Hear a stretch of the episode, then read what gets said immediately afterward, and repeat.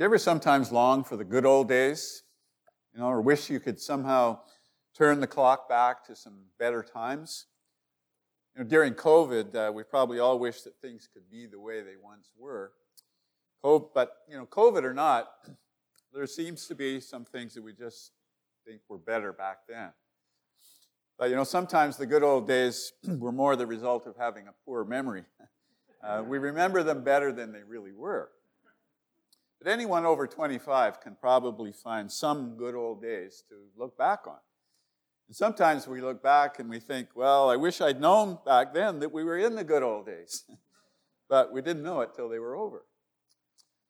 Well, in the last six verses here in Acts chapter 2, Luke uh, captures for us a little snapshot of life in the early church.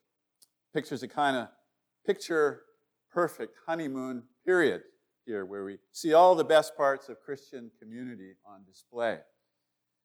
It's a passage of scripture that's often been looked at as the good old days of the church.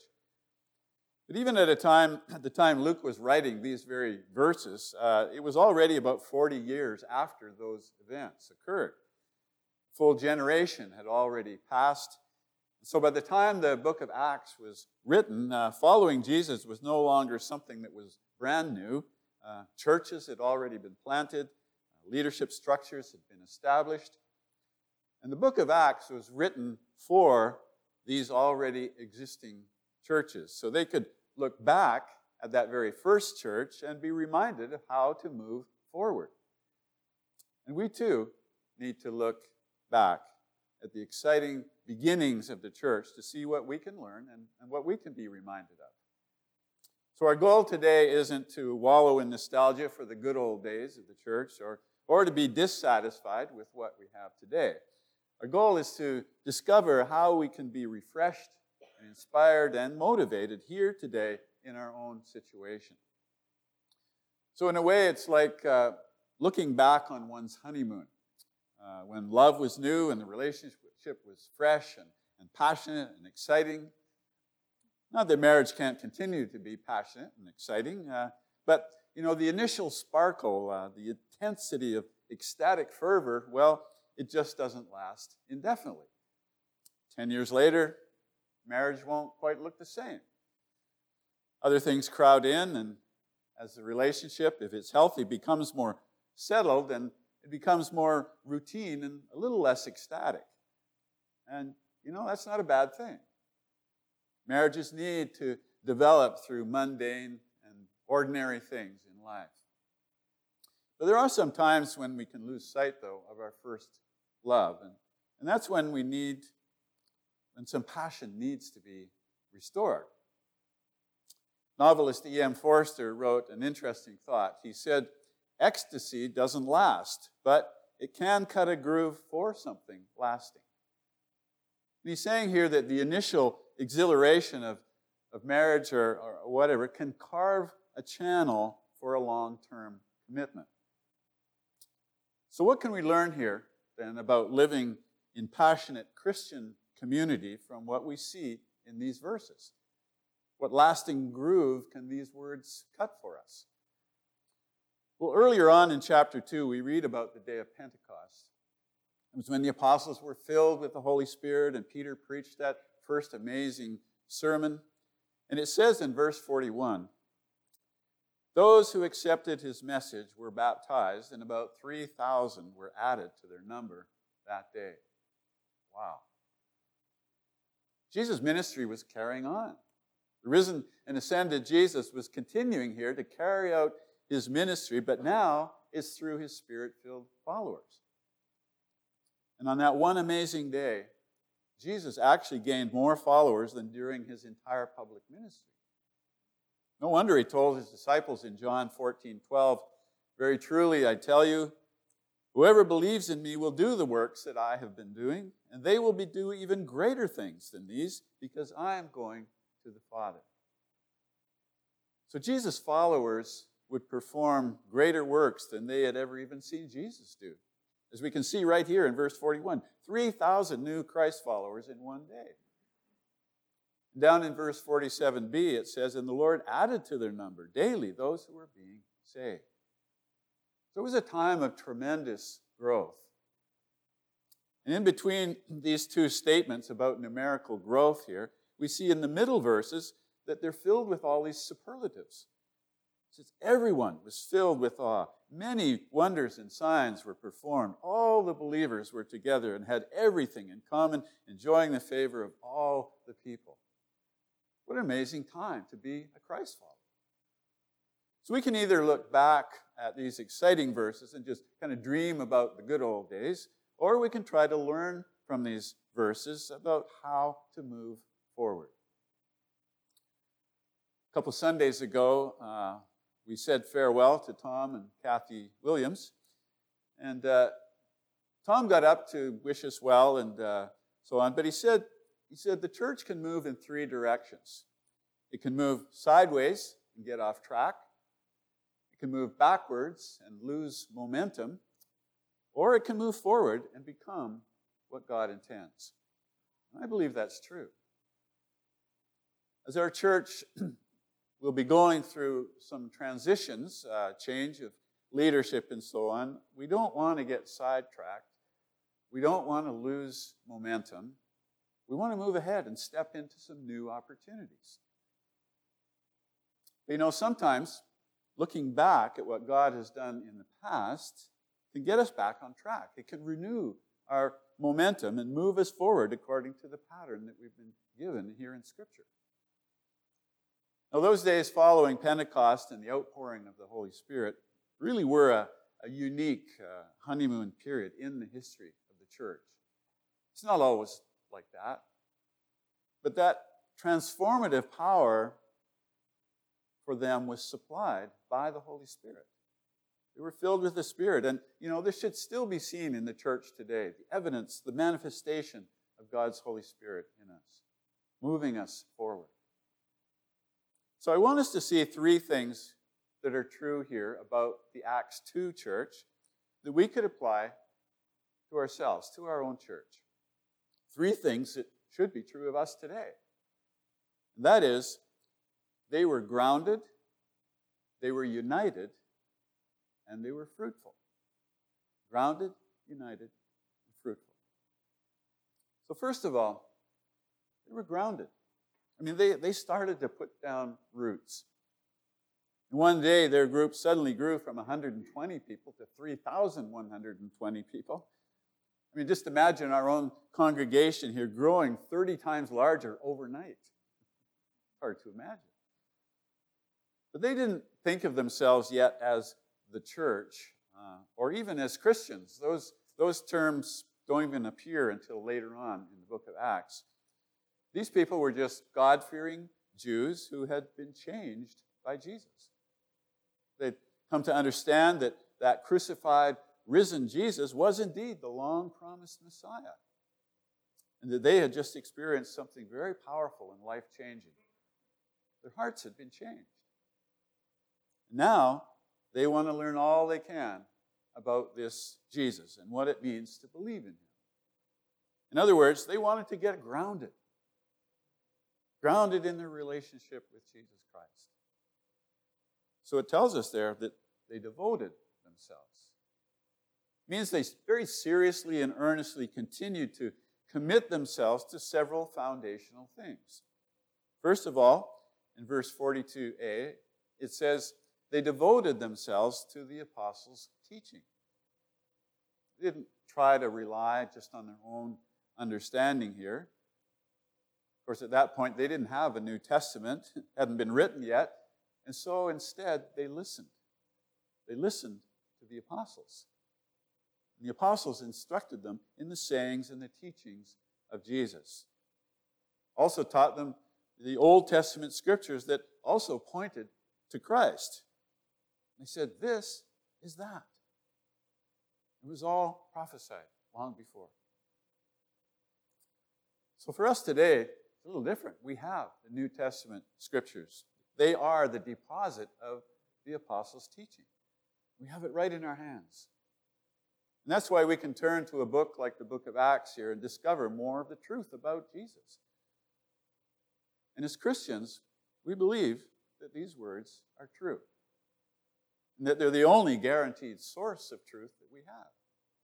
I mean, there are other places we can find truth about this and that, but especially in our post truth culture where we often can't tell what to believe, uh, the Bible is the only place we can be sure of finding truth.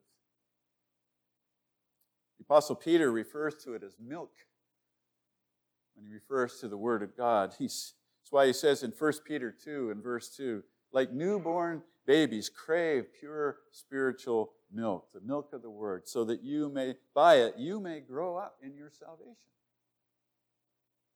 He's talking about God's Word here.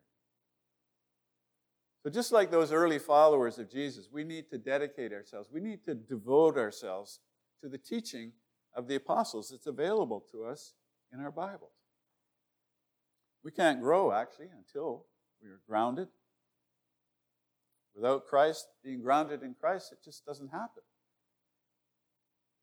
That isn't all they did to get grounded in their relationship with Christ. It says in verse 42 they also devoted themselves to prayer, and in verse 47 to praising God.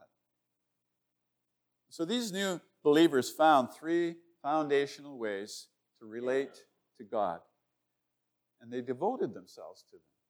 They listened to the apostles' teaching, they praised God in worship, and they prayed.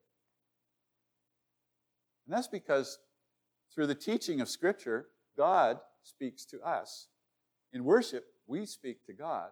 And in prayer, we have a conversation. And that needs to happen. It's pouring our hearts out to God, listening for His guidance. This is how we get grounded in Christ. So, are you grounded? Are you getting grounded? Are you devoted to Scripture, to prayer, to worship?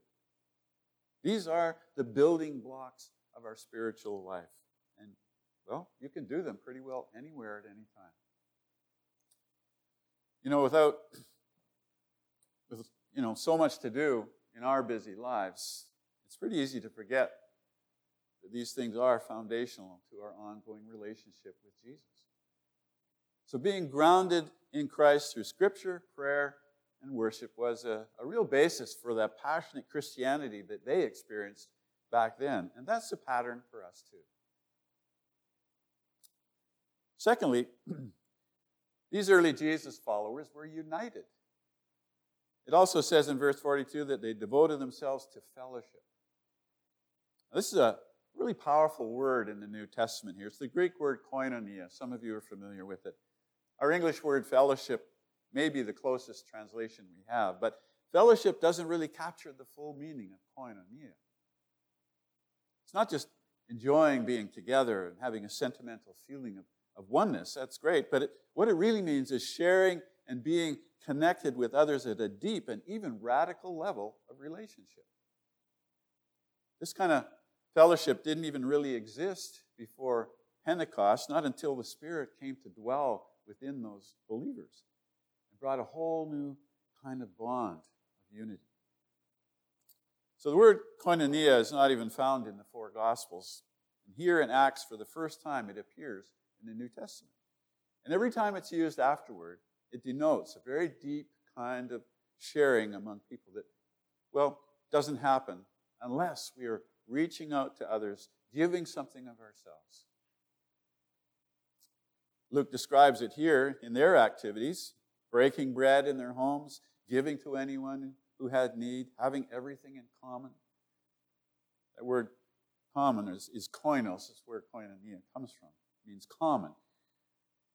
And that they had everything in common doesn't mean they formed a commune like back in the 60s or something. You know, they, they, they had no, you know, having no personal belongings or possessions or private property. it wasn't quite like that. But it does mean that they held their possessions in an open hand. They could sell some of their belongings to provide for those who had needs around them. They helped each other with all their needs. It was just a very beautiful thing. This was real koinonia, a united sharing of life together, like family. It was a new attitude of sharing that wasn't, wasn't even commanded by the apostles, it was just completely voluntary and inspired by that spirit of oneness.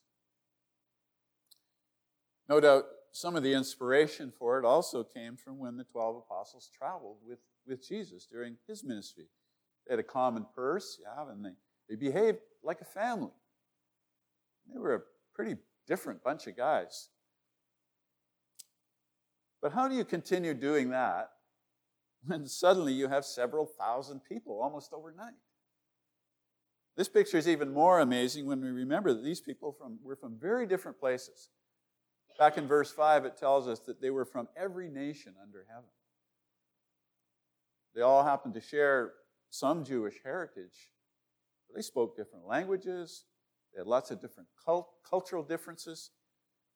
And so this was an incredibly diverse group here, but they found deep relational connection with each other. They were united in Christ. They met regularly, they shared generously, they opened their homes, they became family. So they were connected and united in healthy relationships. How about us?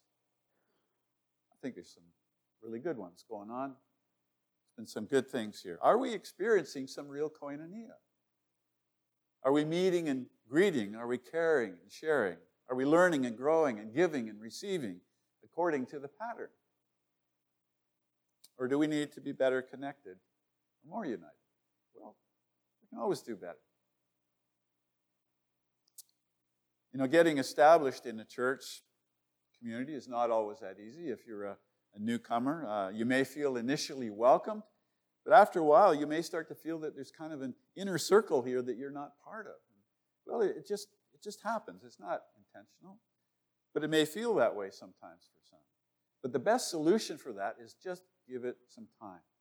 And also, during that time, make time for getting together with others. Join a small group. Get involved during the week. Get to know people. So that's what we see in Acts here. We see the believers spending a lot of time together. It says in verse 46a, every day they continued to meet together. I don't know that we can do that. We're pretty busy people. But still, there's no substitute for spending time together in order to get connected.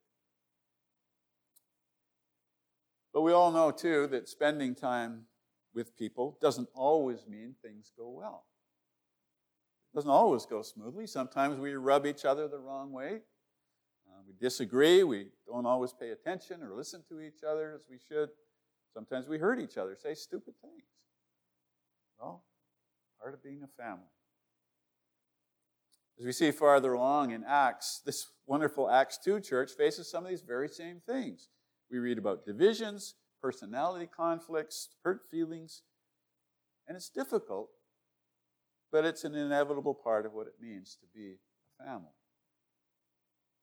All that messiness of family is not something for us to avoid or to run away from or just get past.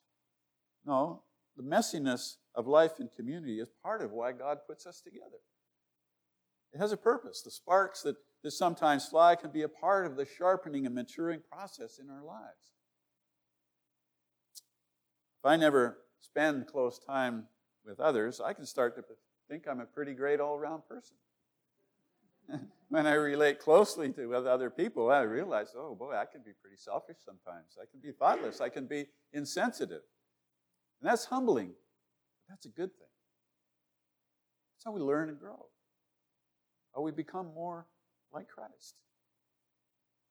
So, being united in Christ and connected through healthy relationships and community doesn't mean it's always going to be great all the time. There will be some struggles. But it does mean that God will be at work among us. And it does mean we'll be growing and becoming more like Jesus if we hang in there. So, this group of early Christ followers in Acts chapter 2 were grounded in the relationship with Jesus through teaching, prayer, and worship, and they were united and connected by healthy relationships with one another in community. And that was vital, absolutely vital to the third ingredient. Thirdly, they were fruitful. You know, like a tree that's, uh, that's well grounded in good, good soil and its branches and leaves are healthy, good fruit will naturally come from it. It's inevitable. So, what kind of fruit was the Acts 2 church producing? Well, it says not only did they eat together with glad and sincere hearts, but they enjoyed the favor of all the people. And the Lord added to their number daily those who were being saved. Something was going on here. The world around them noticed them, they saw their joyful fellowship, and more and more people started joining in. They wanted what they saw. And they were not only fruitful in their relationships inside the church, but outside of the community as well. And they weren't so preoccupied with just the learning and sharing and, and worshiping that they forgot about being witnesses to the risen Christ. And so they let their lives be, their lives together, just be a beautiful witness to the love of Christ. So when a community of believers is well grounded, healthily united, they will bear fruit. It's inevitable. People will be drawn to Christ. When that happens. But we also have to remember that fruit is something that's seasonal. We don't have fruit all year, right? On trees. Fruit is seasonal. And if we think that these verses describe the fruit that we will see in every season, then we'll be disappointed. You get different fruit, different seasons. And it wasn't like these early believers had found some kind of perfect recipe here that if we could just follow it, we would see fruit like they did all the time.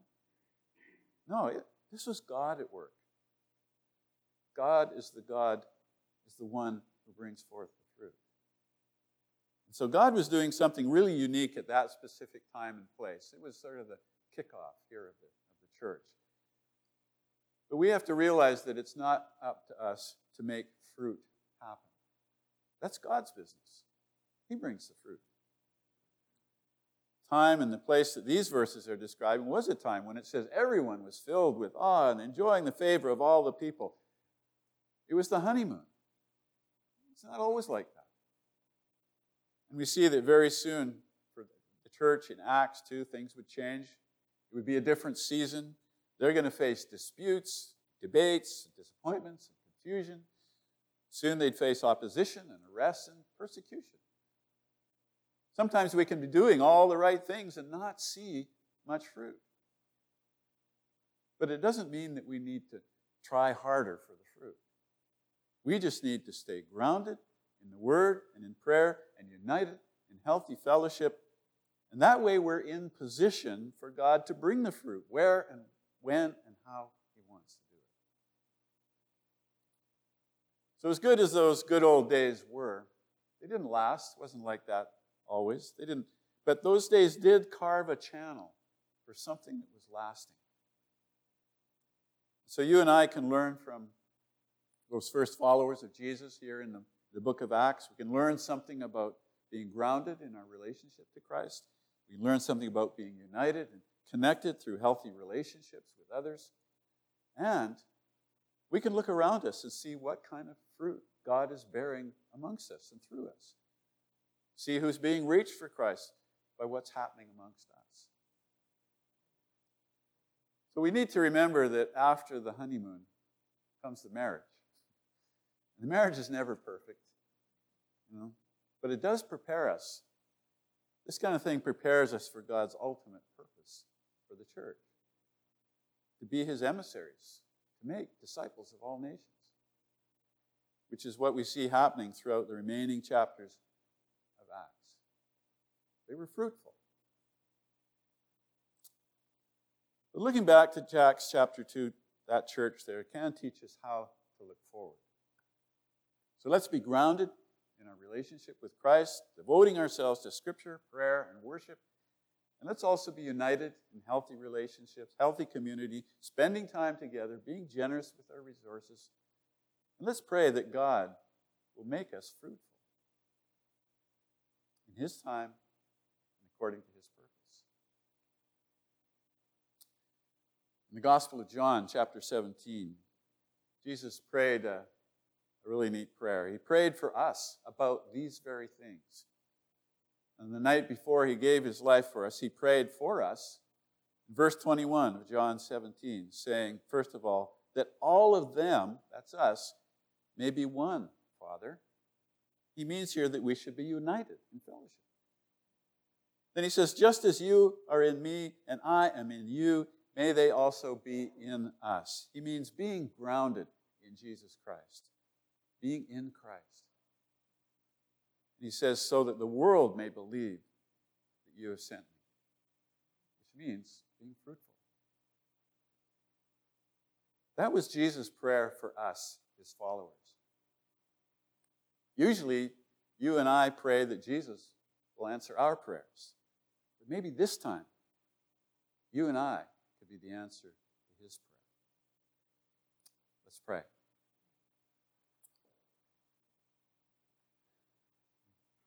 Lord, we are so thankful for your church. You established once and for all church that has stood ever since those first days in Acts. Though we go through ups and downs and trials and struggles, Lord, you, you never leave us. You're always there to encourage us. You've given us your word and your spirit. You've given us the fellowship of the church. So many resources, Lord, to help us to grow, become more like you, to shine in this world. Help us to do that, Lord. We know that you can do some amazing things. And I pray that you will in the future of this church. In Jesus' name.